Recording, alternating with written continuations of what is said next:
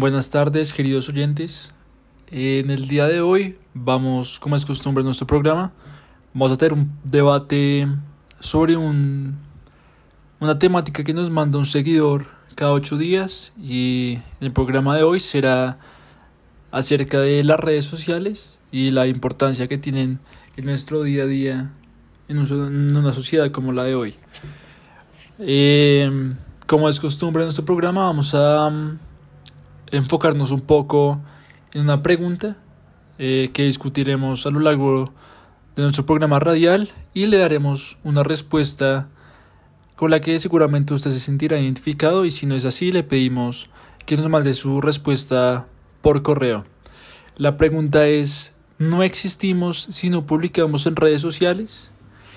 En el debate de hoy nos acompañan Joaquín Navarrete, un reconocido experto en esta área de la Universidad de los Andes, y Santiago Pimienta, un filósofo de la Universidad Nacional. Sin más preámbulo, empecemos este programa. Alejandro, muchísimas gracias por invitarme el día de hoy para este programa radial y pues eh, estoy muy emocionado de poder debatir aquí con los eh, con la audiencia y pues nada para comenzar eh, tengo una, cita de Byung-Chul Han eh, de su libro La Sociedad de la Transparencia. Ningún otro lema domina hoy tanto el discurso público como la transparencia. Esta reclama de manera efusiva, sobre todo una relación con la libertad de información. La omnipresente exigencia de la transparencia, que aumenta hasta convertirla en un fetiche y totalizarla, se remonta a un cambio de paradigma que no puede reducirse al ámbito de la política y de la economía. La sociedad de la negatividad hoy se el paso a una sociedad en la que la negatividad se desmonta cada vez más a favor de la positividad. Así, la sociedad de la transparencia se manifiesta en primer lugar como una sociedad positiva. Han 2012, página 12 del libro una La sociedad de la transparencia. Aquí lo que se puede inferir del texto es que una sociedad transparente es una sociedad sin secretos. Eh, es una sociedad en la vida individual y cada movimiento individual se comparte con los demás. El significado de poder dislumbrar la vida del otro es presionar mutuamente para demostrar a los demás que están viviendo la vida correcta y moral. Eh, lo opuesto a esto, al opuesto de la transparencia, es lo opaco lo cual significa que existe un espacio secreto y privado para mí solo. En cambio, ser transparente significa que no hay dispositivo externo como una cáscara sólida que pueda protegerme de que otras personas sepan sobre mí. La sociedad transparente es así. Se refiere a una sociedad desolada que descubre incluso la protección básica que nos rodea. El pasado vergonzoso y desnudo, que quiere ocultar incluso de las heridas causadas por nuestras anteriores experiencias. Entonces, la relación de esto con la cuestión si existimos o no, si publicamos algo en redes sociales, se refiere a la transparencia a nivel global para que se pueda saber de nosotros sin temor a que nuestras acciones y pensamientos más recónditos salgan a la luz. El ser humano como ser social estaría eh, rondando en el concepto de el filósofo Byung-Chul Han sobre la sociedad transparente. Sin embargo, no lo completa del todo, y esto puede ser una consecuencia del uso desaforado de las redes sociales de forma inadecuada, ya que, eh, como dice y como se habla en una sociedad transparente, se tiene que mostrar la persona como verdaderamente es. Y lo que hace las redes sociales hoy en día es que podamos crear una falsa concepción de nosotros mismos y mostrársela a los demás para quedar bien o para agradar a otras personas. Como se dice en el libro, transparente significa originalmente positivo. En el valor de la transparencia que persigue al grupo enfatizado por el profesor Han Byung-cheol, los miembros de la sociedad son desconfiados, monitoreados y controlados. Por consiguiente, es un problema paradójico de transparencia, que también implica las limitaciones funcionales neoliberalismo moderno, poco confiable. Una sociedad transparente política y económica exige una confianza ilimitada de sus miembros, para confiar en uno en el otro, necesitamos un sistema de control que pueda monitorearse mutuamente. Cuando la información se hace transparente, los miembros del sistema se impacientan. Obligarse mutuamente a presentar una respuesta ejemplar. Las personas están reguladas y oprimidas por el sistema y gradualmente lo, han porcentado con el tiempo. La gente tiene miedo al cambio y por eso es que no se atreven a tener este tipo de revelaciones hacia otras personas, porque van a estar obligadas a tener que ser eh, ciudadanos ejemplares, a tener que seguir las normas como se debe.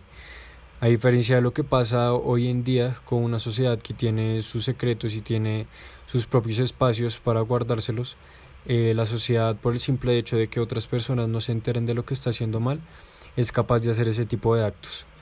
Si viviéramos en una sociedad de transparencia, estas cosas no pasarían porque la persona se sentiría humillada y estaría obligada a seguir eh, el ejemplo de las personas que rigen la ley. Vale, Joaquín, gracias. Siguiendo la estructura de nuestro programa, queremos darle la bienvenida a nuestro segundo filósofo, Santiago Pimienta, de la Universidad Nacional de Bogotá, que nos explicará un poco más de esto que estamos discutiendo, de si realmente existimos o no, si publicamos en las redes sociales. Santiago, por favor, ¿cómo estás? Eh, muchas gracias, Alejandro.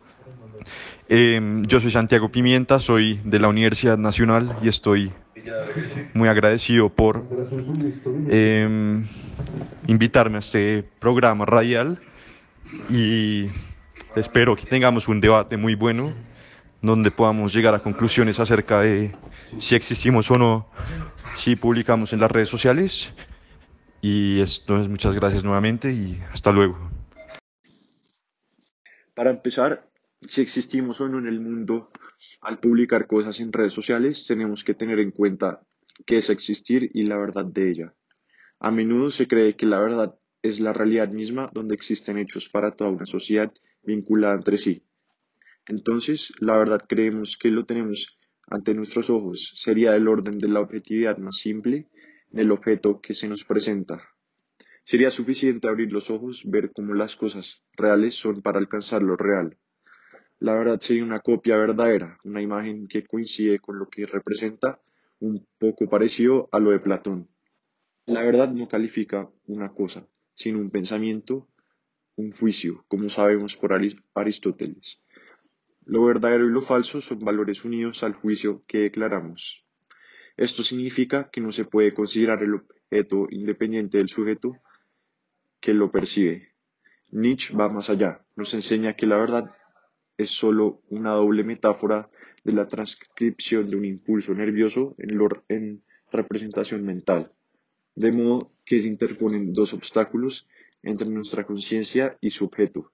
El primero, nuestros sentidos, que ya sabíamos desde Platón con su mito de la caverna que eran engañosos y los limitaban a una realidad que no era absoluta. Pero el segundo obstáculo, y esa es una contribución de Nietzsche, es el lenguaje, que, fija en categorías arbitrarias lo real móvil y multifacético. La verdad, si la definimos como conocimiento de lo que, de lo que es la cosa en sí misma, es de hecho imposible establecer. La ciencia solo da la rigidez de la muerte, la tumba la realidad viva. El conocimiento mata la realidad al transformarla en conceptos fijos.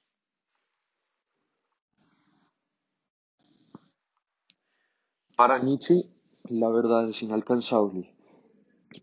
Nosotros los seres humanos, o como lo llama él, los animales inteligentes, tenemos percepciones diferentes de la realidad a comparación de otras especies.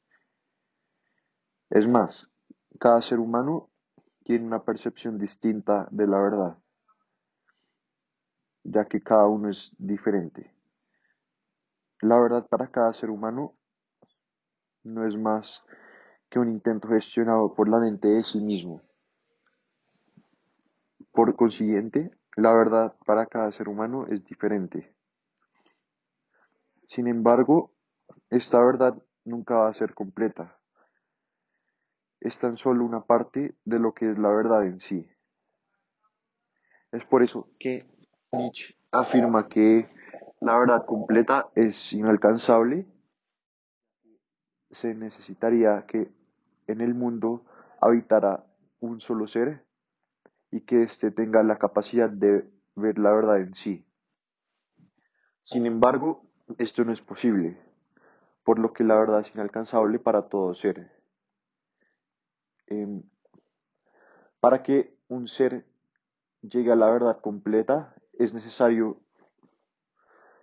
tener una amplia percepción de la realidad. Sin embargo, ya que los seres humanos no tenemos esta percepción de la realidad como, lo, como en verdad es, no, no abarcamos lo que es toda la realidad, ya que nuestros sentidos solo nos dejan ver cierta parte de esta realidad y nos sesgan de alguna manera de la realidad completa que pues para nosotros los seres humanos va a ser imposible percibir.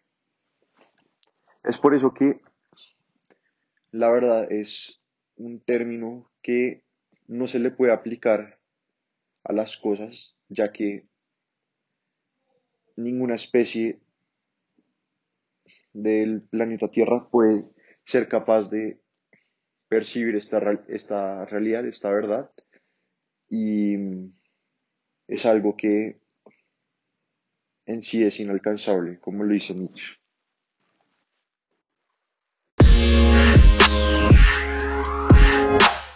Bueno, queridos oyentes, para cerrar el desarrollo de este debate, es necesario que volvamos a la pregunta inicial, a la aparente relación que existe entre precisamente existir y publicar en redes sociales. En el mundo donde nos tocó vivir, todo, absolutamente todo, gira en torno a la información que circula en las distintas redes sociales. Es más común enterarse de las últimas noticias en Instagram o en Twitter que sentarse a leer un periódico o ver el noticiero a las 7 de la noche. Ya no salimos a compartir en el aire libre, ya no existen las amistades en los conjuntos, ya todo es por medio de la virtualidad, por conocerse a través de mensajes de texto de voz, de expresar nuestros gustos por los likes o por reacciones en Facebook, por tener una vida en Internet y otra en la realidad.